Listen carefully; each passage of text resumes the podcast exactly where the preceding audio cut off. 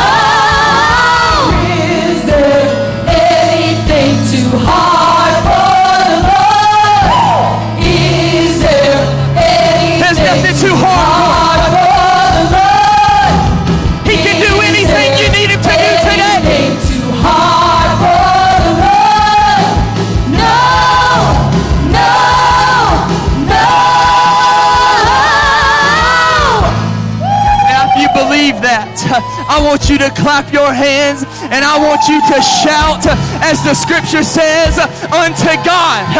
Shout, don't just shout, shout unto God with a voice of triumph. With a voice of triumph. With a voice of triumph. Thanks be to God. Thanks be to God who always gives us the victory. Thanks be to God.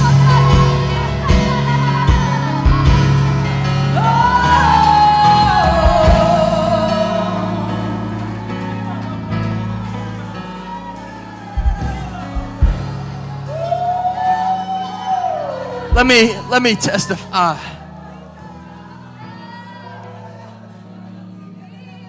Yesterday we were in service down at the R3 conference. And this you know, this might be insignificant to you, but it just shows you that God God really will do what you ask him to do. I was a lot of people and a lot of people in here by now know that I a lot of times I'll suffer with really really bad uh, back and neck and, and chest pain in my ribs and and yesterday and the, the past couple of days had just been horrible and I, I mean I was in I was in bad pain I wasn't letting anybody know but I was in bad pain and I could hardly move my I mean I had to just I felt like I had to move like this and it was just a simple thing. Brother Harvey got up and he was he was telling people saying God can do, He can heal, He can deliver. He's saying stretch your. Why don't you somebody stretch your faith?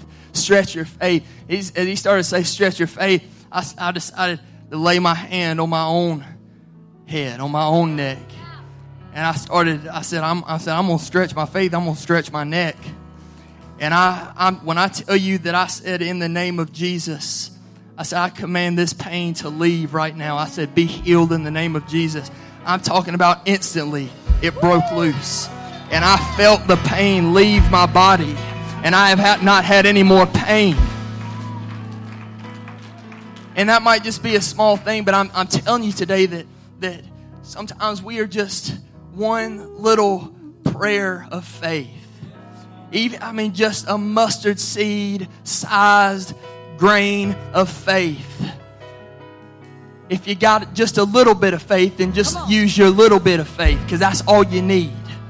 If you have faith that God will do it, if you have faith that God will heal, if you have faith that God can deliver, I'm telling you, you might have prayed a lot of times, but I'm not going to stop praying. I'm not going to stop believing because God is all powerful and He knows what to do, and I pray His will and everything. But I'm telling you that God is still a healer, and God is still a deliverer, and God is still working, and God is still moving, and God is still proving just how good that He is and how faithful that He is. Mm. Get on off on a whole different thing today. I believe we're ready to receive the word of the Lord today. Clap your hands one more time. God's still going to move. Don't think I'm shutting this down. God's still going to move. If you want to return to your seat for a moment as I get ready to read, let me testify again. Let me uh, preface this sermon today to inspire some uh, confidence. I thank you all for your confidence in me to respond to the word when I have the privilege to stand behind this desk and preach. But let me inspire some confidence in you from the Lord about what He wants to say to this church today. I was, I mean, I, I was struggling with the direction to go in this service today. And I felt like I, remember there was there was when I knew that I was going to preach today, there was a direction I felt like I would go, and then that changed and I felt sure about it and then I felt like, well, maybe maybe not, maybe this. I don't know if if we can receive this today. It's it's kind of a tough thing. Uh, and I was I was really struggling. I was praying. I was asking God. And yesterday, as we got ready to go into service, I said, Lord, I said I need something, just uh, just a little something that will get my attention and let me know that the word that you've given me for tomorrow is what you have for our church for tomorrow. And I prayed that and I believed that and I just went into the service and, and we sang and we worshiped and, and the preacher got up and, and he was he was doing great and he was he was preaching. He was uh, he opened up somewhere completely different than I than I am today. But but then all of a sudden he just he broke into I mean the exact thing that I am preaching today. From the same passage the same thoughts using some of the same terminology. And I'm sitting there with my I mean I sat there the rest of the message with literally with my mouth open and I was folding my hands and I was looking up. I was saying thank you Jesus. And it was like God just says that good enough? That get was that subtle enough for you? And what's amazing is afterwards I went to that preacher and I, I, I sat down with him and I was telling you know I told him that. I said I appreciate you obeying the Lord. I said that that's that's just remarkable because and I told him everything I just told you. And and he said he said, Well, praise God. He said, You know what? He said, I don't have any of that written down anywhere. He said, That wasn't in my notes. Hmm. He said, I was preaching and I felt like the Lord said, You need to say this. He said, I guess I know why now.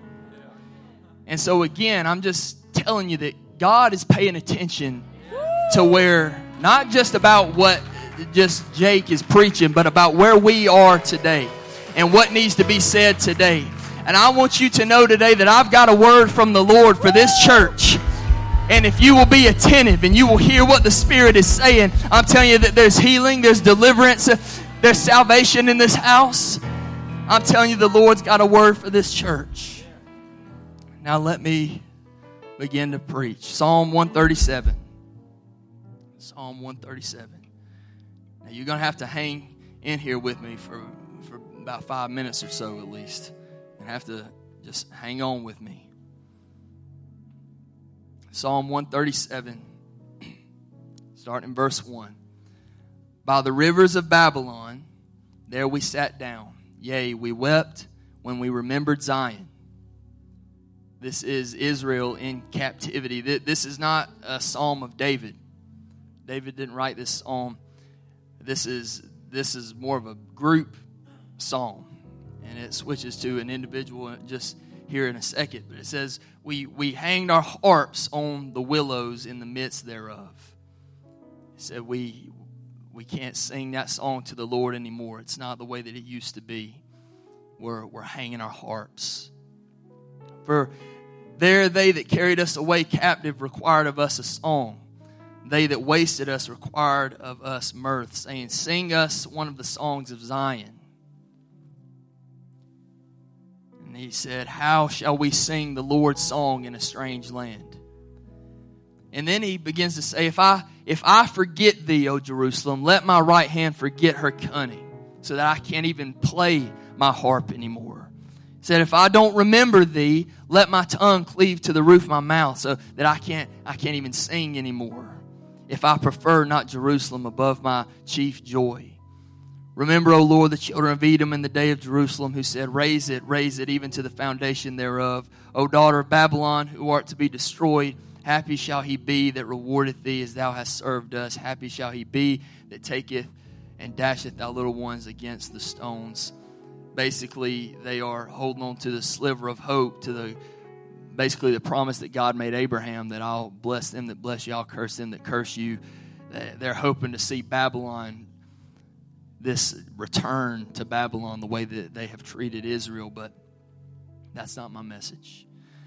I want to preach on this thought for a few minutes today. Don't hang your harps.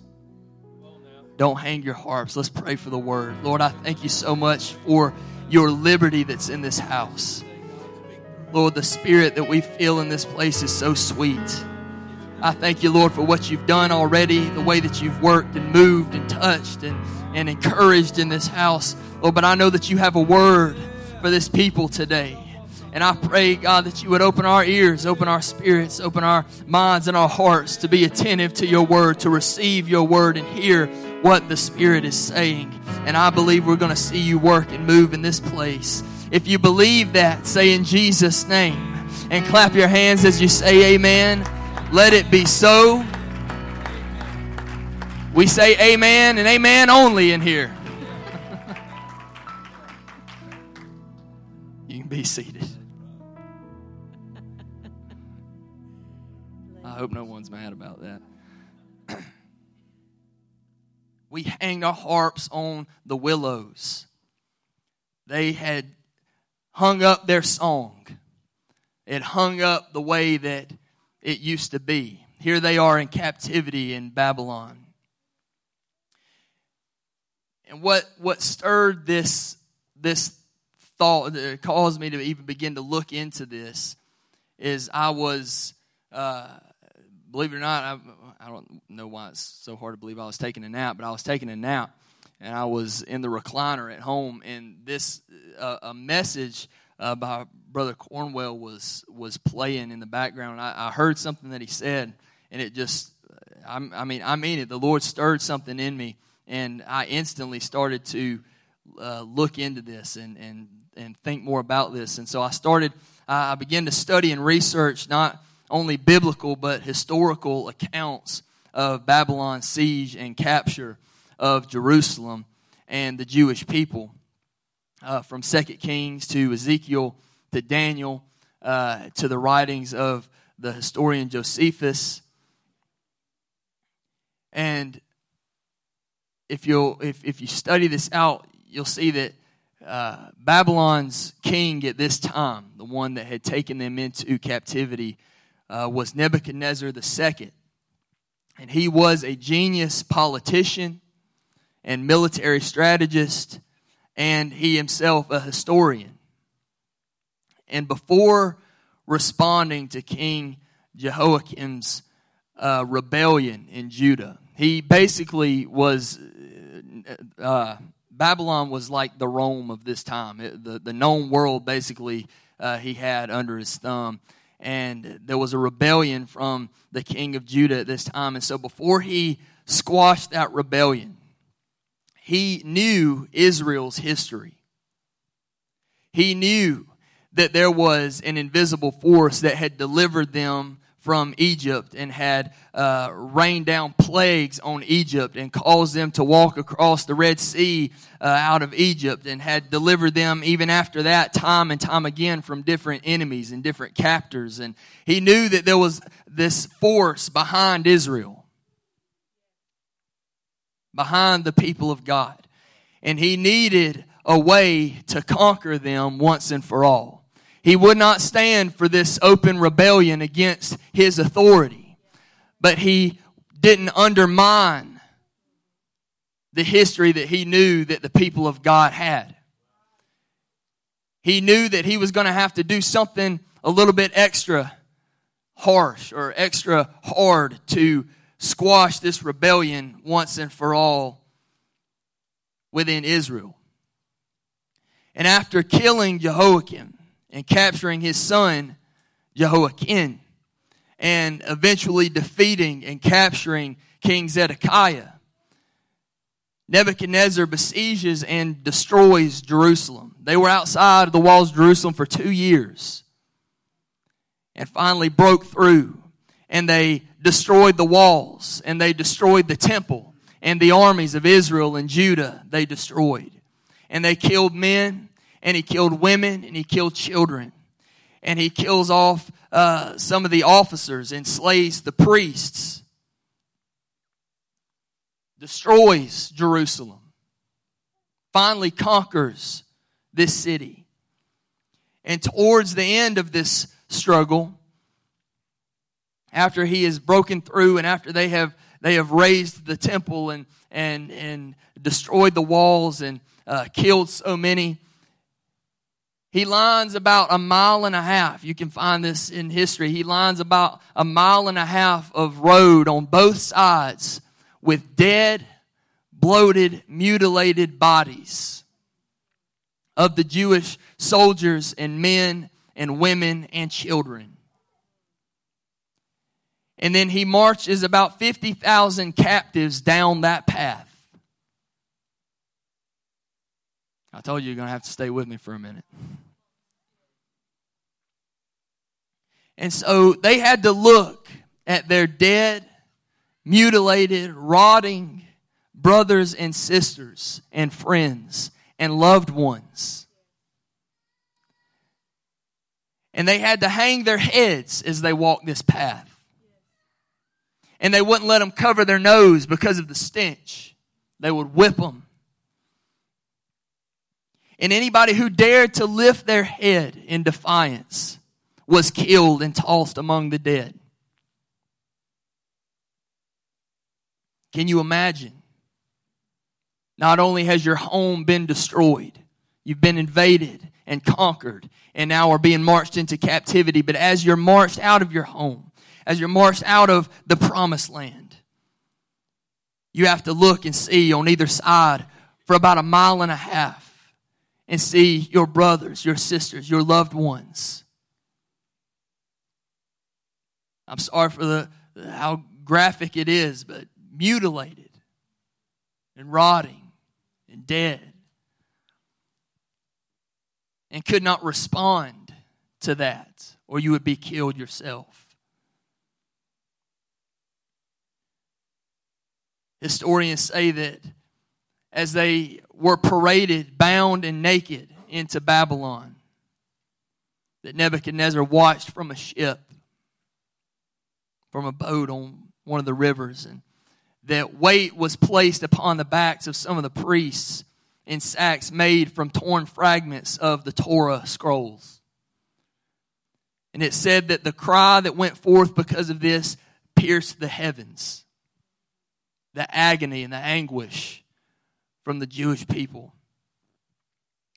Nebuchadnezzar's plan was to suck the life out of the people of God and to completely discourage them and to completely just obliterate all of their hope. He wanted to completely demoralize the children of Israel. And to demoralize means to cause to lose confidence or hope. He wanted to completely drain them of all confidence or hope that they would ever rise from these ashes.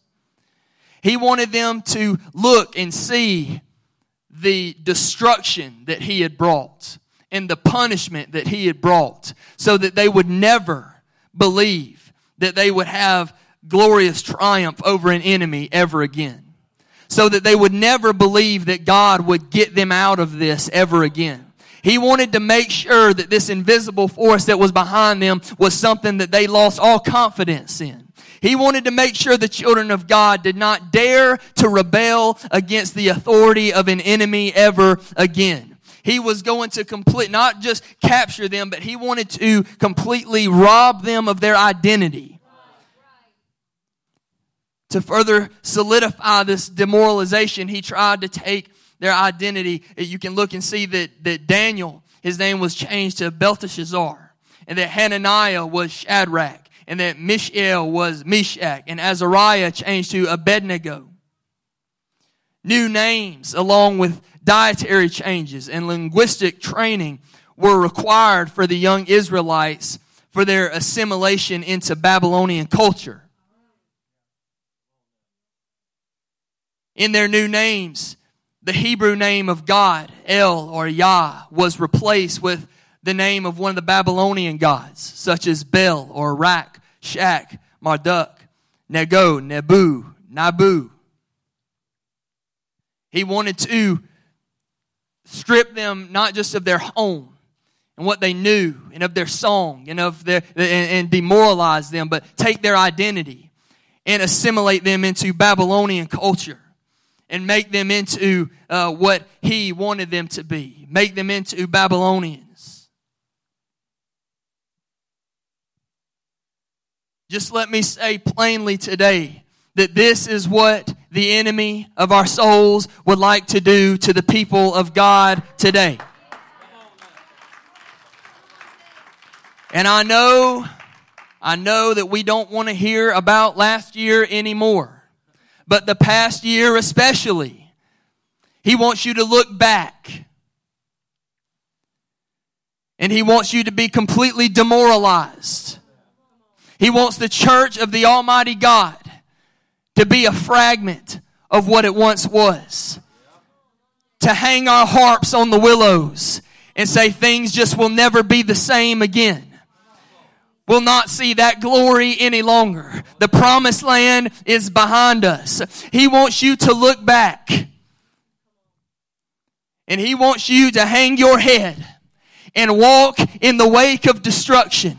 And he wants you to look to your right and to your left and see everything that has been lost. He wants you to see sickness and disease and shutdowns. He wants you to see chaos in, in our country and in our world. He wants you to look at loved ones that you've lost. He wants you to look at, at prodigals that have walked away. He wants you to look at brothers and sisters that have bowed down to idols and, and rather than be in the fiery furnace. He wants you to look at things that you've lost.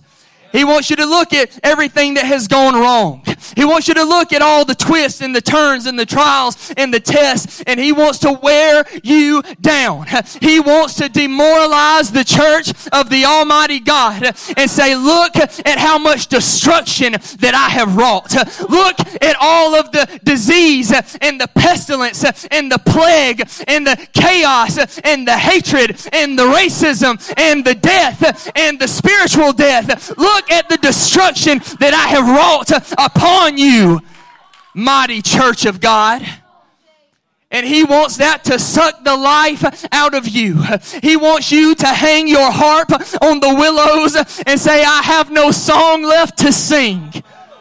He wants you to be so defeated and demoralized that you hang your harp and lose your identity and conform to the culture of this world and begin to bow down to the idols that have been set up and just begin to fall in line, no questions asked. I'll give up my identity just for the sake of not being killed, just for the sake of not being destroyed, just for the sake of no more punishment. I can't take anymore. So just let me assimilate into Babylonian culture. Let me just lose my identity. I guess this is just what it is now. Come on now. He wants you to look at the mandates of this world and say, I'll bow down, no questions asked. I'm not going, I, I, I, I will obey man rather than God. Come on, I'm not trying to get political in here. I'm telling you, the enemy would like for you to say, I'll just, I'll go with the flow no matter what they say, no matter what they tell me to do or tell me what I can't do. If they say we can't get together, then we give up all hope. If they say we can't sing, we won't sing. If they say we can't worship, we won't worship. He wants you to look and see at everything that you've lost and everything that's went wrong, and he just wants to demoralize you.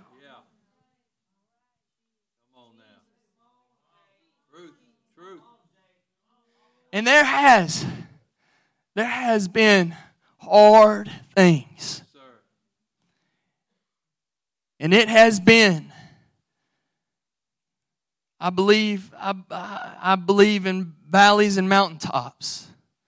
But it seems like to get to the next mountaintop, it's been one more uphill battle. One thing after the other. What else? My goodness, what else? What else can happen? We know it's true. Something that I heard brought out recently seems like that seems like we've prayed and prayed and prayed and prayed against this pandemic. God, push this pandemic back. God, yes, just get this pandemic out of this world, heal this world. You know, and I have seen God heal a lot of things, a lot of different sicknesses. I've seen God heal and, and deliver, and but it it does seem like that God has not just taken away COVID. And we've seen some of our very own uh, elders uh, within the, the church as a whole and, and ones that people of faith and get COVID and die. Having faith until the very end. And I would rather my time run out before my faith runs out, by the way. If I have to go all the way to the grave, lifting my hands, saying, I'll fly away, I'm about to open my eyes in glory, then I've won a, a bigger victory than the, the devil hasn't won. Anyway. But, you know, if you if if you look at what COVID is, it's it's not just a sickness, it's not just a cold. What's happening in our world is a plague. It's a plague. And when you look at the plagues of Egypt, the first few plagues, it wasn't just Egypt that experienced these things, it was the people of God too. When the water turned to blood, Israel's water was blood. When there were frogs in their bed, there was frogs in the Israelites' bed. But there was a time that came when God said, These things are not going to touch my people anymore. Because what should the, the enemy has had them in slavery and had tried to tried to demoralize my people. But what i'm going to do is demoralize the enemy. And moses is going to say let my people go. And you know what's going to happen? My people are going to be let go. And these things aren't going to touch my people. A thousand may fall at my side and ten thousand in my right hand but it shall not come nigh me i'm telling you listen look at Job the hedge, God had a hedge around Job. And people always say that when, when, when these things started happening to Job, it's because God removed the hedge. God did not remove Job's hedge. God moved Job's hedge. He had a hedge around him and all his stuff. But then he said, I'm going to take the hedge from here and I'm going to move it right here. And they said, I'm going to take the hedge from here and move it right here. He didn't remove the hedge, he moved it.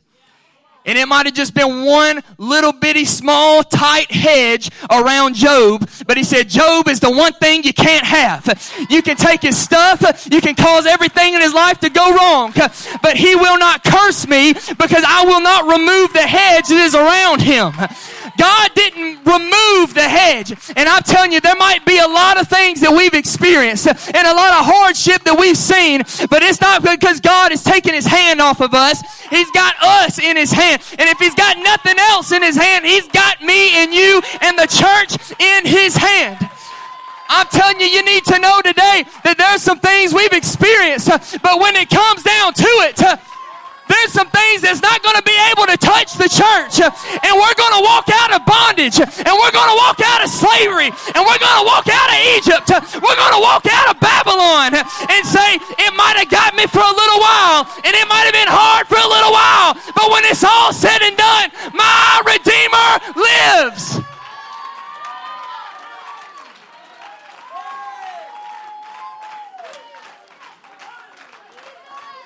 The gates of hell shall not prevail. They'll shoot fiery darts. They'll throw trials and tests and lies your way. But the gates of hell shall not prevail against us. The weapon may be formed, but it won't prosper. Let me tell you about Ezekiel.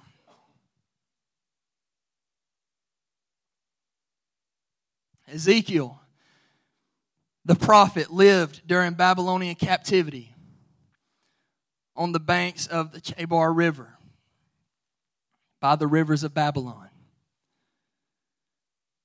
with some other high up exiles from Judah. And I like to point out that if you look, you'll find that these priests and prophets, they bound them just about every way you can be bound while they were working. They weren't just living there in just cute little houses by the river, they were slaves. But they bound the prophets, bound their hands and their feet. The people that, that the people that could cause an uprising with the word. The people that heard from God and, and spoke the word to the people wanted to bind them. I'll tell you that, that the enemy, he wants to bind you so that you will not speak the word so that you'll lose confidence in the Word of God, that you're not sharing the Word, you're not preaching the gospel, you're not sharing the gospel. And that's just a, for free. Ezekiel, he may have been there when this, when he may have been in this spot when this Psalm 137 was written. Because he's by the rivers of Babylon. And he looks around at his lamenting brothers and sisters sitting by the rivers of Babylon, harps hanging in the willows, and they're crying about the good old days.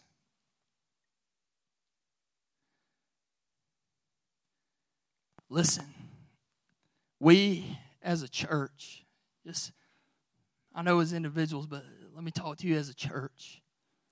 Is my church family today. We could look back and we could mark the point where it seems like everything changed. Everything flipped upside down. Nothing was like we had ever seen before. We can look back, just, just say before last year, and we can we could cry about some of the good old days. We could cry about how I wish it was still like this. I wish we still had this. And I wish we could do this without worrying about this. We have that option to lament, cry, and weep about Zion, the good old days, and look at things as if the good old days are behind us, that Zion is behind us, that the glory is behind us. Look at Ezekiel 37. We this is something that we hear all the time. It's in songs, it's we, we quote it, but not a lot of people realize when they read about Ezekiel seeing the dry bones. They don't realize that this was during Babylonian captivity. They don't realize that Ezekiel had walked among those bodies lining the road. They don't realize that the, the, the trauma that Ezekiel went through in seeing his dead, mutilated, rotting brothers and sisters on every side of him lining the road for a mile and a half. They don't realize the, the trauma that Ezekiel went through. They don't realize where that Ezekiel even is in captivity a lot of times because they just start reading here and they, they don't even realize what's happening. In Ezekiel 37, he's by the rivers of Chebar. And then it says, The hand of the Lord was upon me and carried me out in the spirit of the Lord. That's something. He's he's here. And Lord's said he carried me out in the spirit of the Lord and he set me down in the midst of the valley. Where did he take him? But a road lined with the bones of his past trauma and his past suffering and the things that he, the horrible things that he had seen. Dropped me in the midst of the valley which was full of bones and caused me to pass by them round about. And behold, there were very many in the open valley, and lo, they were very dry. And he said unto me, Son of man, can these bones live? And I answered, O Lord God, thou knowest. And to translate that, he was saying, "Mm, again, he said unto me, Prophesy upon these bones. These bones are dead. These bones are, are, are sun bleached and dead and dry and almost dust. And still he said, Prophesy unto these bones and say unto them, O ye dry bones, hear the word of the Lord. Thus saith the Lord God unto these bones Behold, I will cause breath to enter into you, and ye shall live. And I will lay sinews upon you, and will bring up flesh upon you, and cover you with skin, and put breath in you, and ye shall live, and ye shall know that I am the Lord. So I prophesied as I was commanded. And as I prophesied, there was a noise, and behold, a shaking. And the bones came together, bone to his bone. And when I beheld, lo, the sinews and the flesh came upon them, and the skin covered them above, and there was no breath in them. Then said he unto me, Prophesy to the wind. Prophesy, son of man, and say to the wind, Thus saith the Lord God, Come from the four winds, O breath, and breathe upon these slain, that they may live. So I prophesied as he commanded me, and the breath came into them, and they lived, and stood up upon their feet, an exceeding great army. Then he said unto me, Son of man, these bones are the whole house of Israel. Behold, they say, Our bones are dried, and our hope is lost, we are cut off from our parts. Therefore prophesy and say unto them, Thus saith the Lord God, Behold, O my people, I will open your graves and cause you to come out of your graves and bring you into the land of Israel. And ye shall know that I am the Lord when I have opened your graves, O my people, and brought you up out of your graves and shall put my spirit in you, and ye shall live, and I shall place you in your own land. Then shall ye know that I, the Lord, have spoken it and performed it, saith the Lord. I'm telling you right now, I'm prophesying in the name of Jesus uh, that the place of your worst trauma and your worst loss and your worst struggle and your worst trial and your worst test, God is going to bring forth life out of that. God is going to open the grave and cause you to live again. God is going to open the grave and cause your spirit to live again. I'm telling you, the breath of God will breathe on you in this place today.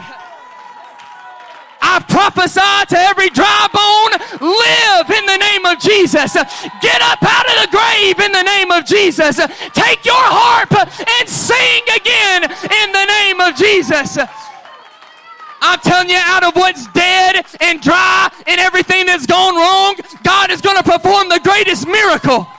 In the worst of times and in the worst of places, God does the best of things.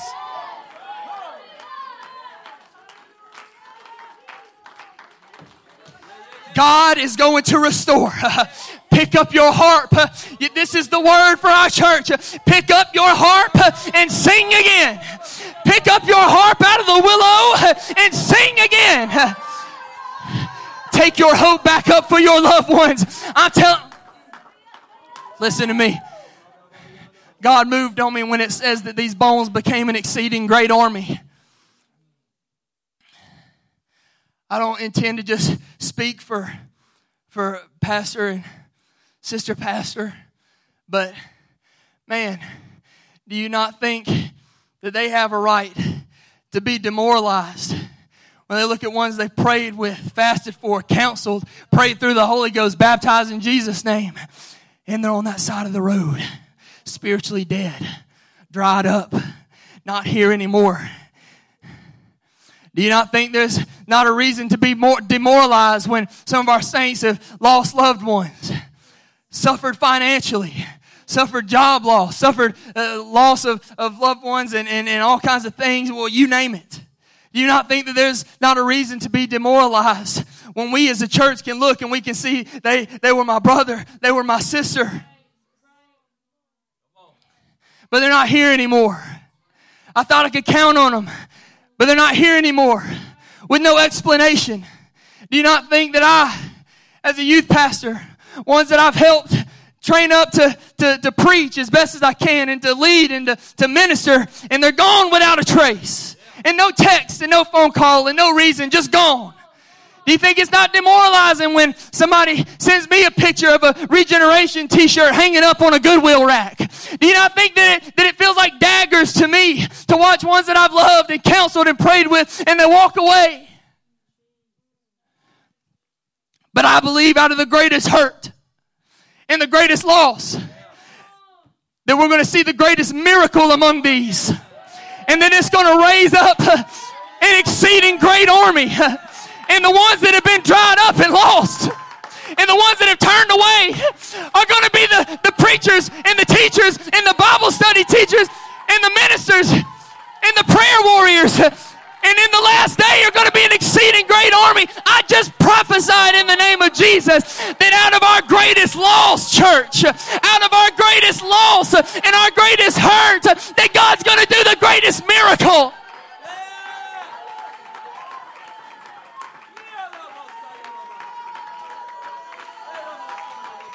Out of your greatest trauma, God is going to do the greatest miracle. Out of your greatest hurt, God is going to do the greatest miracle.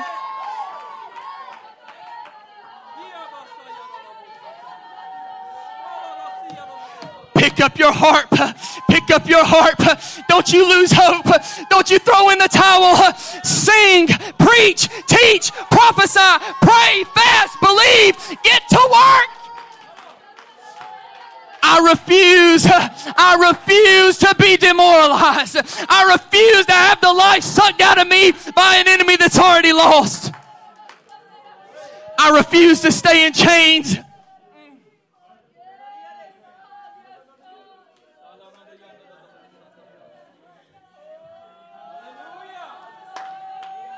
I'm telling you in the name of Jesus that our greatest hour is ahead of us, not behind us.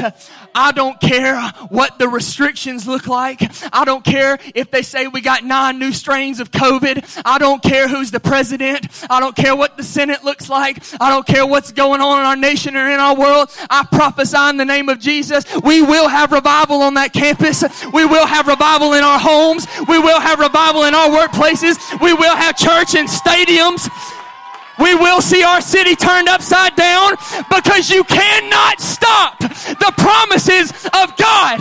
You cannot make what God said untrue. You cannot surprise God. I'm telling you, our prodigals are coming home. Disease will be healed in the name of Jesus. I refuse to be demoralized. Out of our greatest struggle, out of our greatest trial, out of the greatest fiery furnace uh, is going to be our greatest miracle, Restoration Apostolic Church. Somebody just needs to shout. Somebody just needs to receive that. Somebody needs to claim that in the name of Jesus.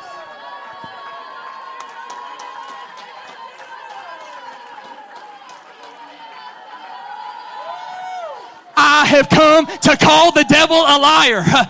I have come to call the devil a liar.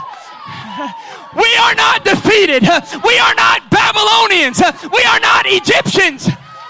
We're the people of God. And the promises of God are yea, and in Him, amen. If God said it'll happen in our church, it's going to happen in our church. If God said it's going to happen in our city, it's going to happen in our city. I don't care what it looks like. I don't care how hard Babylon comes against us. I'm not going to hang my harp up. Somebody needs to stand up and tell the devil no.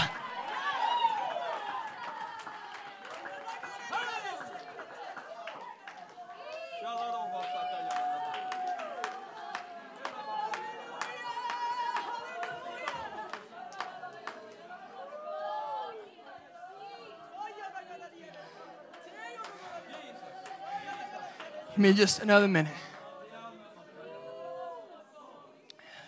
Listen, hear me. While they're in Babylonian captivity,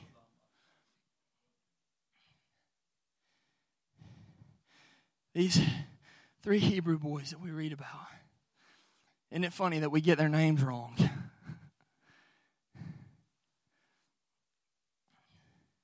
Sometimes I get the wrong name wrong, like Radshak.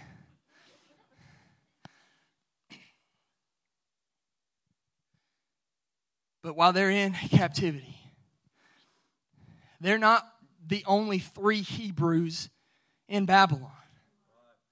There was a whole multitude, a whole host of people.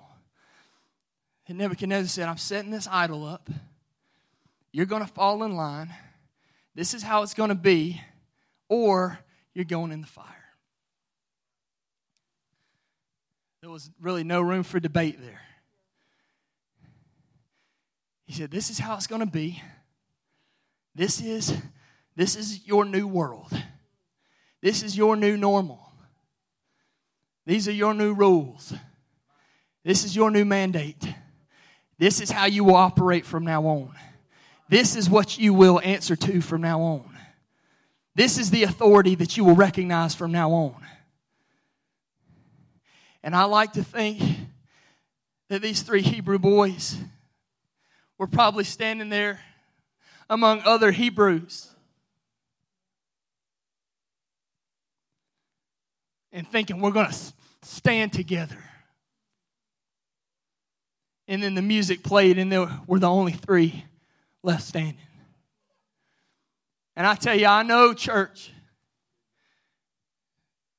that we all have had people we can look and we can say, I thought for sure when the music played we were going to be standing in unity. I thought for sure when it was time to bow that we were going to stand together. But it's just a few of us. And because they stood, they went into the fire.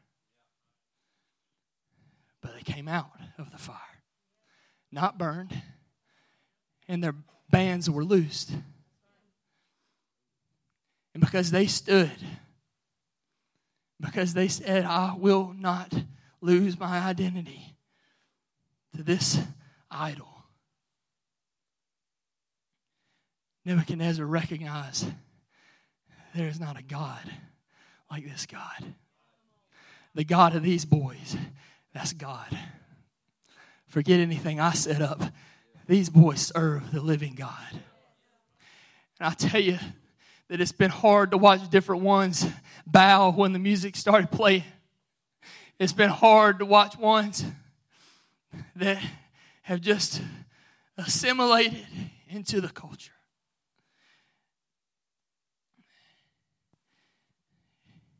And maybe we've stood with our knees shaking a little bit and our palms sweaty, looking in the face of the fire. But I'm telling you, today, I'm giving you a word from the Holy Ghost right now that today it's going to start. That people are going to recognize they went into the fire, but they came out. And there is no God like their God. there can't be any God like their God. They obviously have the answer. They obviously serve something that does not waver and something that does not falter and something that does not fail. I'm telling you, out of the hottest fiery furnace, this world is going to recognize, and even ones that have walked away are going to recognize that there is no God like God Almighty. There is no God like Jesus. And I know where I need to be, and I know what I need in my life right. I'm telling you, I'm telling you.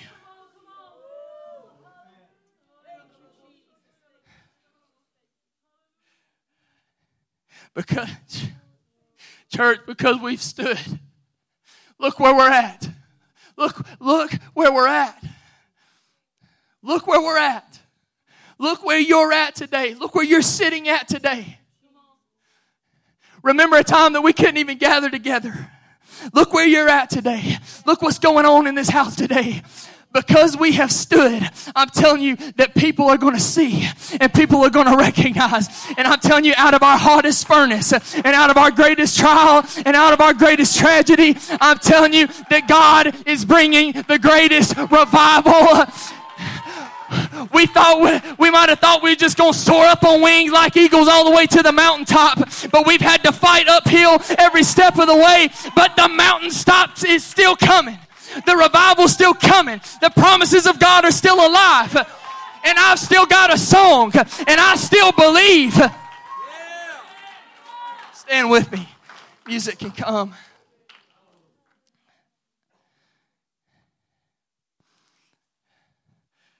I want to speak to you as individuals.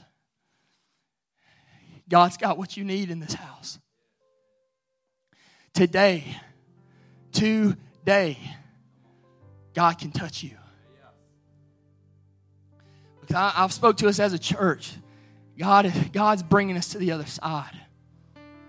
But I want to speak to you as an individual in your own form of captivity, your own form of chains, in your own lamenting. God can restore anything in your life today. God can deliver you today. He can heal you today. I'm telling you, God can do it. But listen, here's an example we look at when Peter was in prison. And there was a group of people, group of church folks, and they're back at one of their houses and they're all praying for Peter. God, bring Peter out of captivity, bring Peter out of prison, deliver him, Lord. They're praying and wailing and crying and yelling and, and, and then here comes a knock at the door.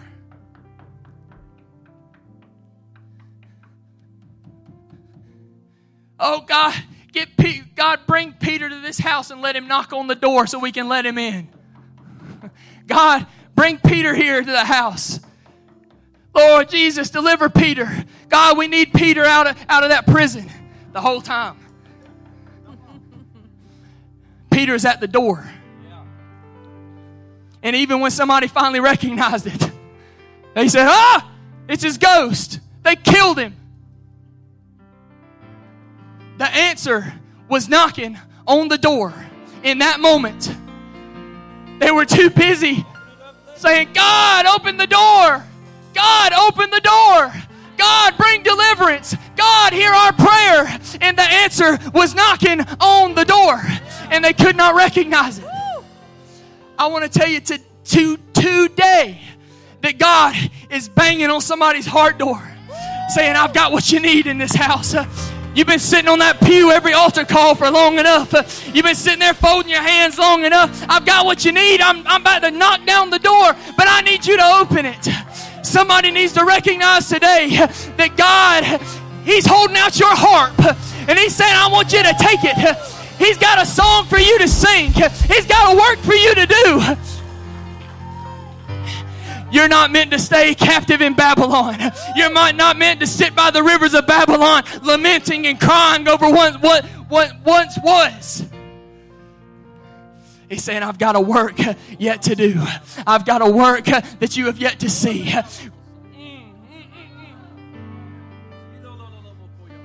I've got a harvest, but I need my laborers. There's work to be done, but I need my laborers. I need you to get out of that, that those ashes and sackcloth. I need you to get out of that pit of despair. I need you to let me do a work in your heart today and get you back on track today because I'm marching you out of Babylon. I'm marching you across dry ground in the midst of the Red Sea. I'm marching you out of captivity today if you will let me.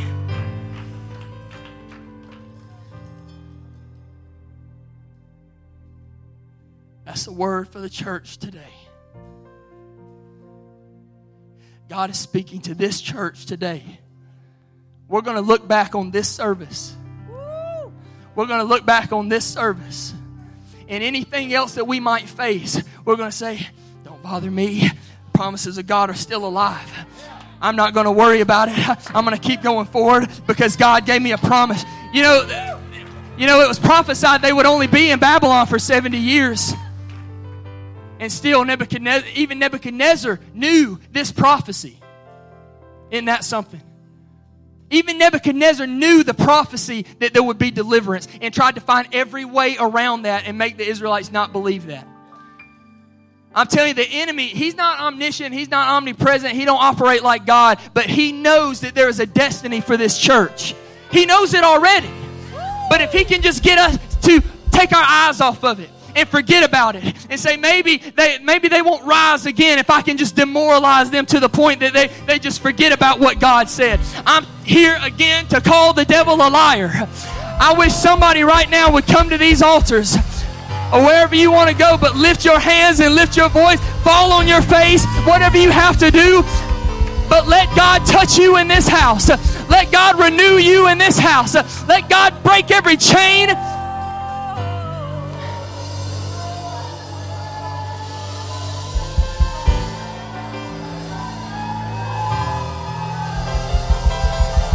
and by the authority of the Holy Ghost, by the authority of the Holy Ghost, I prophesy to every dry bone right now live, live in the name of Jesus. Get up out of your grave in the name of Jesus. Live again, sing again, pick your harp up again, believe again, trust again. I prophesy in the name of Jesus.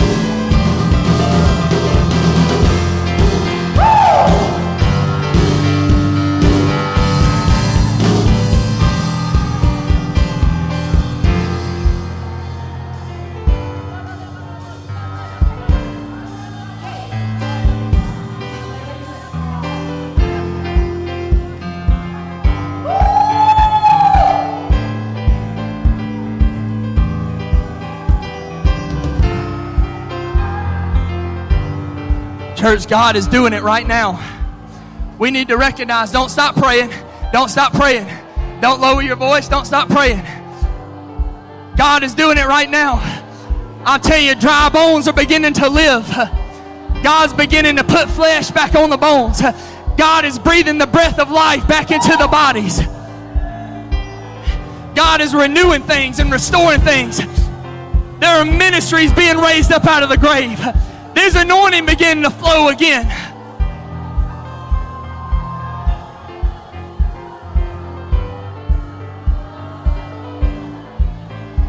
Come on, church, continue to pray.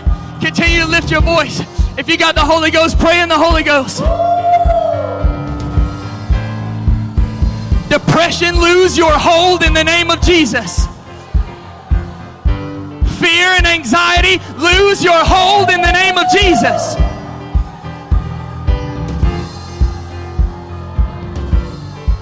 Sickness, lose your grip in the name of Jesus.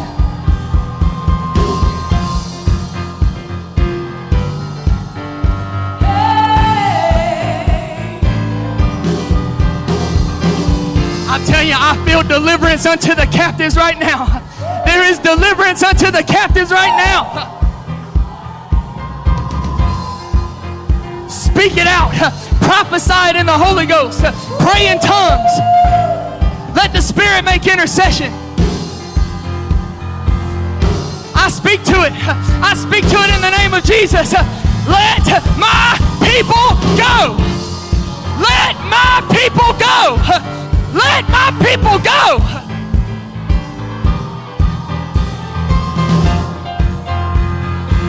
Come on, let's continue to worship. God is restoring lives right now. Let's worship. God is fighting for pushing back the darkness,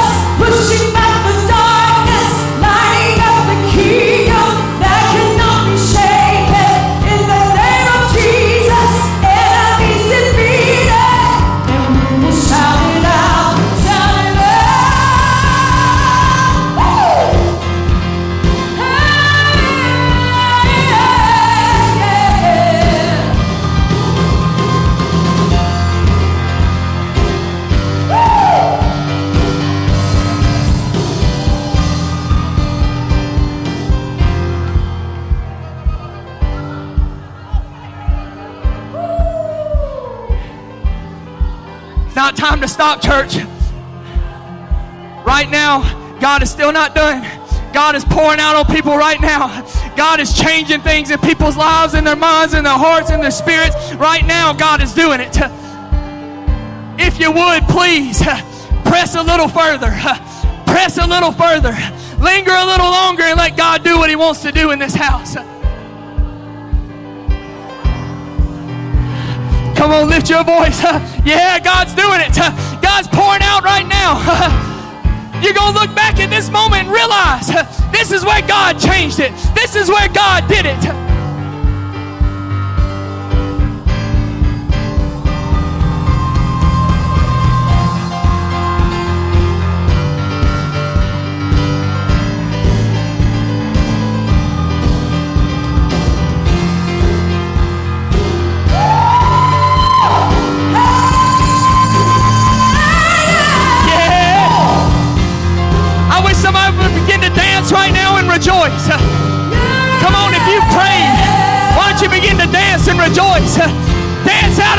Grave clothes. Dance those chains off. I'm coming out in the name of Jesus. I'm coming out in the name of Jesus.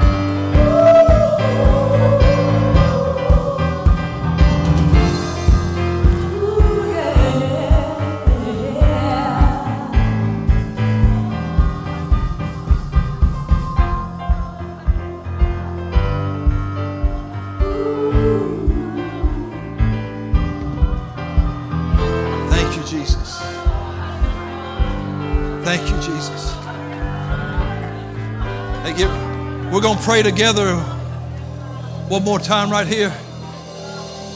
And there's some anointings in this building that's about to be loosed. There's some things you hadn't felt in a long time you're about to feel again. There's some things about to come back to life in you. So let's lift our hands across this building right now. We're prophesying. We're prophesying to our people right now. And these ministries are going to live in the name of Jesus. And these anointings are going to live in the name of Jesus.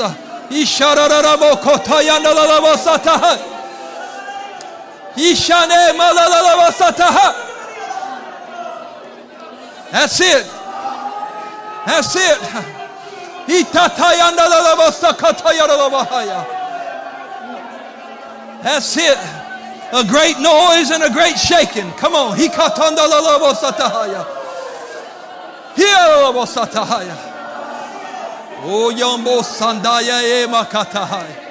Amononiana makataya ndolobo sahaya. Hilamoso koya labaha. Hilalawa sahaya. If you need healing in this place, lay your hand upon yourself like he testified today and speak it in the name of Jesus. Hallelujah. If you got heart problems, put your hand over your heart and say in the name of Jesus.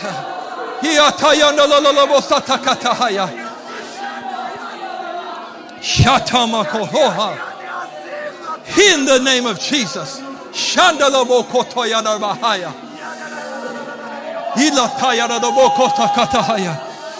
Jesus, he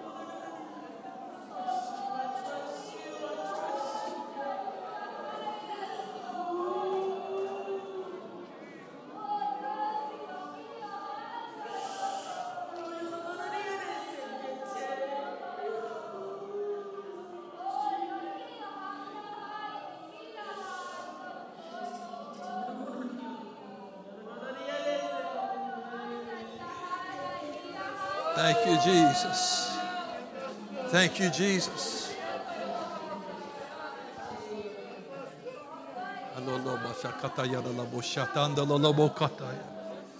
Thank you, Jesus. Mm.